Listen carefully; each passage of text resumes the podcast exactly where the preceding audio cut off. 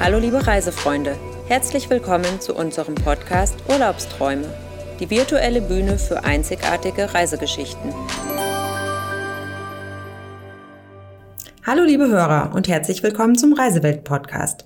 Mein Name ist Diana Reit und mein heutiger Gast ist Tanja Riefer. Hallo Diana. Hallo Tanja. Ja, du bist seit 15 Jahren Reiseleiterin bei uns und bist zuständig für verschiedene Zielgebiete, wie zum Beispiel New York, Busreisen ins In- und Ausland, aber auch Flusskreuzfahrten entlang der Donau zum Beispiel, Hochseekreuzfahrten in Norwegen oder auch im Mittelmeerraum. Ja, und du bist ähm, Reiseleiterin für Mallorca. Ja. Die Lieblingsinsel der Deutschen und das ist auch unser heutiges Thema. Ja, viele, die Mallorca hören, die denken an Ballermann und Party. Aber Mallorca ist ja viel mehr als das, oder? Das stimmt. Auf jeden Fall. Also Mallorca ist wirklich eine Insel für Jung, für Alt, für Familien und ähm, es gibt ganz vieles zu entdecken außerhalb vom Ballermann. Ja, da gehen wir gleich drauf ein. Äh, erste Frage an dich persönlich. Wie oft warst du schon auf Mallorca?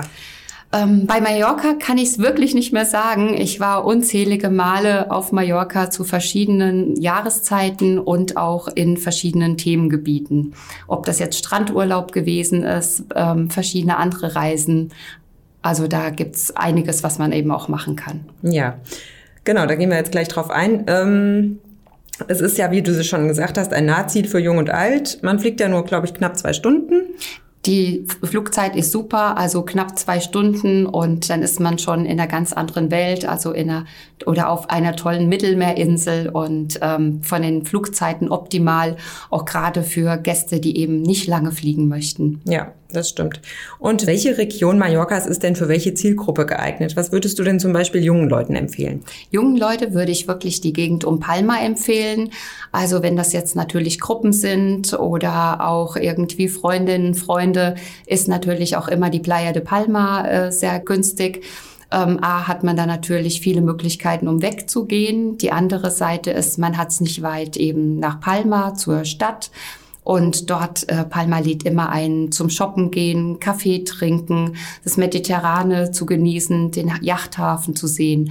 Also somit würde ich den jungen Leuten auf jeden Fall die Gegend um Palma empfehlen. Und wer Party sucht, findet da ja auch einiges. Wer Party sucht, äh, findet da auch einiges.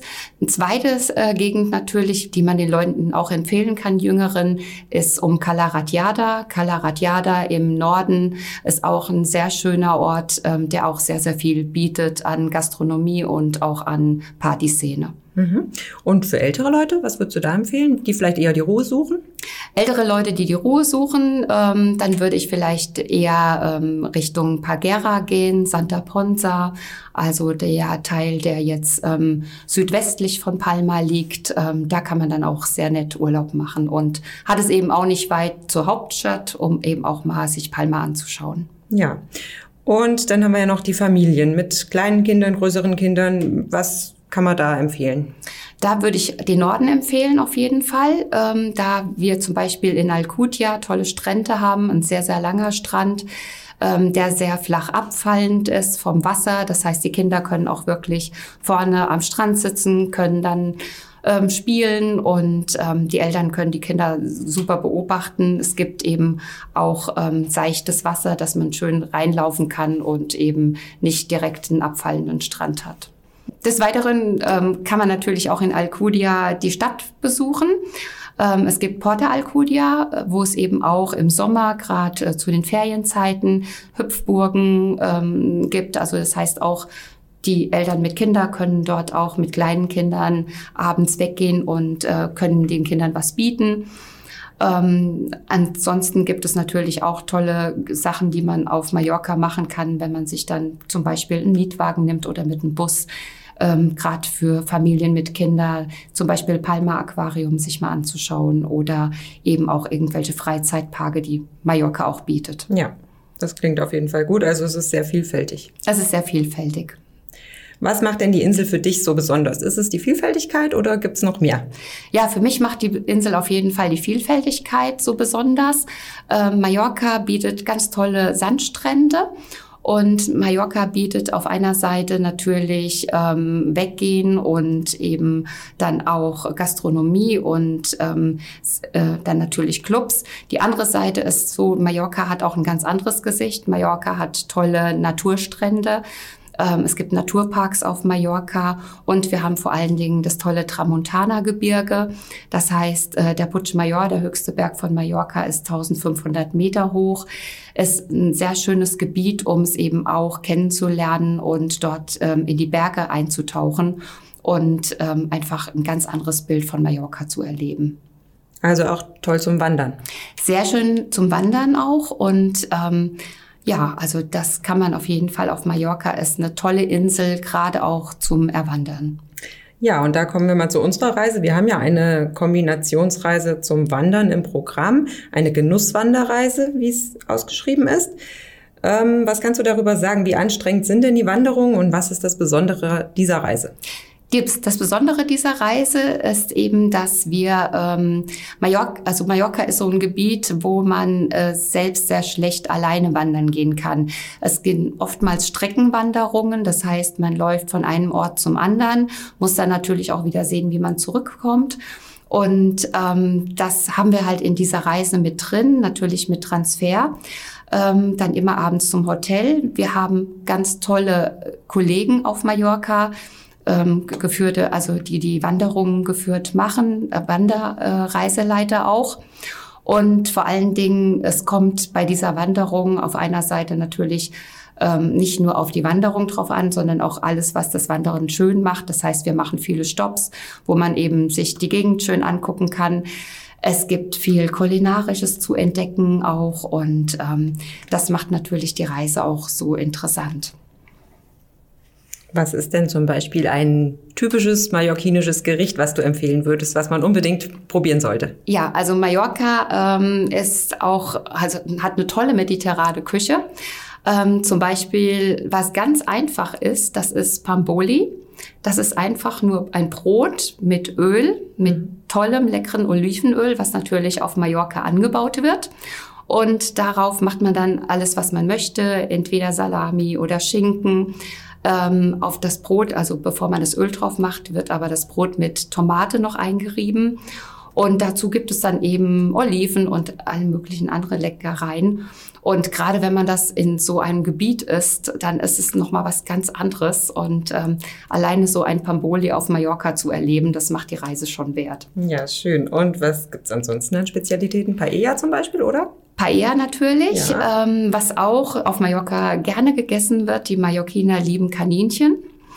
Ähm, man hat aber auch, Mallorca ist auch bekannt für den Weinanbau. Das sollte man auch nicht vergessen. Es gibt viele ähm, Weinanbaugebiete auch, ähm, die man auch besichtigen kann, die man natürlich auch verköstigen kann. Wir haben dann die ganze Gegend ähm, um Soyer rum. Das ist das, ähm, ist das Gebiet, wo eben Orangen und Zitronen wachsen. Also kulinarisch gibt Mallorca ganz, ganz viel. Ja, und das probieren wir natürlich auf unseren Reisen auch alles. Das werden wir alles dann direkt dort probieren und äh, da gibt es natürlich auch viele Stops, wo wir dann vielleicht auch einkehren und einfach mal einen frisch gepressten Orangensaft trinken. Wir gucken, wie Oliven äh, dann natürlich geerntet werden teilweise, je nach Jahreszeit, ob wir dann natürlich gerade zur Ernte auf Mallorca sind. Ja, genau. Jahreszeit hast du jetzt schon angesprochen. Das wäre meine nächste Frage. Gibt es eine Reisezeit, die besonders gut geeignet ist für einen Urlaub auf Mallorca? Das kommt immer darauf an, was möchte ich auf Mallorca. Ähm, wenn ich zum Beispiel zum Baden nach Mallorca möchte und möchte hauptsächlich Badurlaub, dann kann ich natürlich den äh, Sommer empfehlen. Ich sag mal, von Mitte Juni bis Mitte September ist natürlich am besten, wenn man jetzt so richtig ins Wasser gehen möchte. Manche gehen auch schon im April ins Wasser und auch noch Mitte Oktober. Ähm, wenn man dann natürlich sich sportlich betätigen möchte, sei denn mit Wandern oder was Mallorca auch sehr bietet, ist Radfahren, dann geht man natürlich im Frühjahr oder im Herbst. Da ist empfehlenswert ähm, Februar, März, April, beziehungsweise dann ab September, Oktober die Jahreszeiten. Ja, und wie sieht's mit dem Winter aus? Kann man da auch Urlaub auf Mallorca machen? Man kann auf jeden Fall auch im Winter Urlaub auf Mallorca machen. Ähm, Gerade die Radfahrer sind auch ähm, im Winter oder ähm, ja, Richtung Winter auch unterwegs.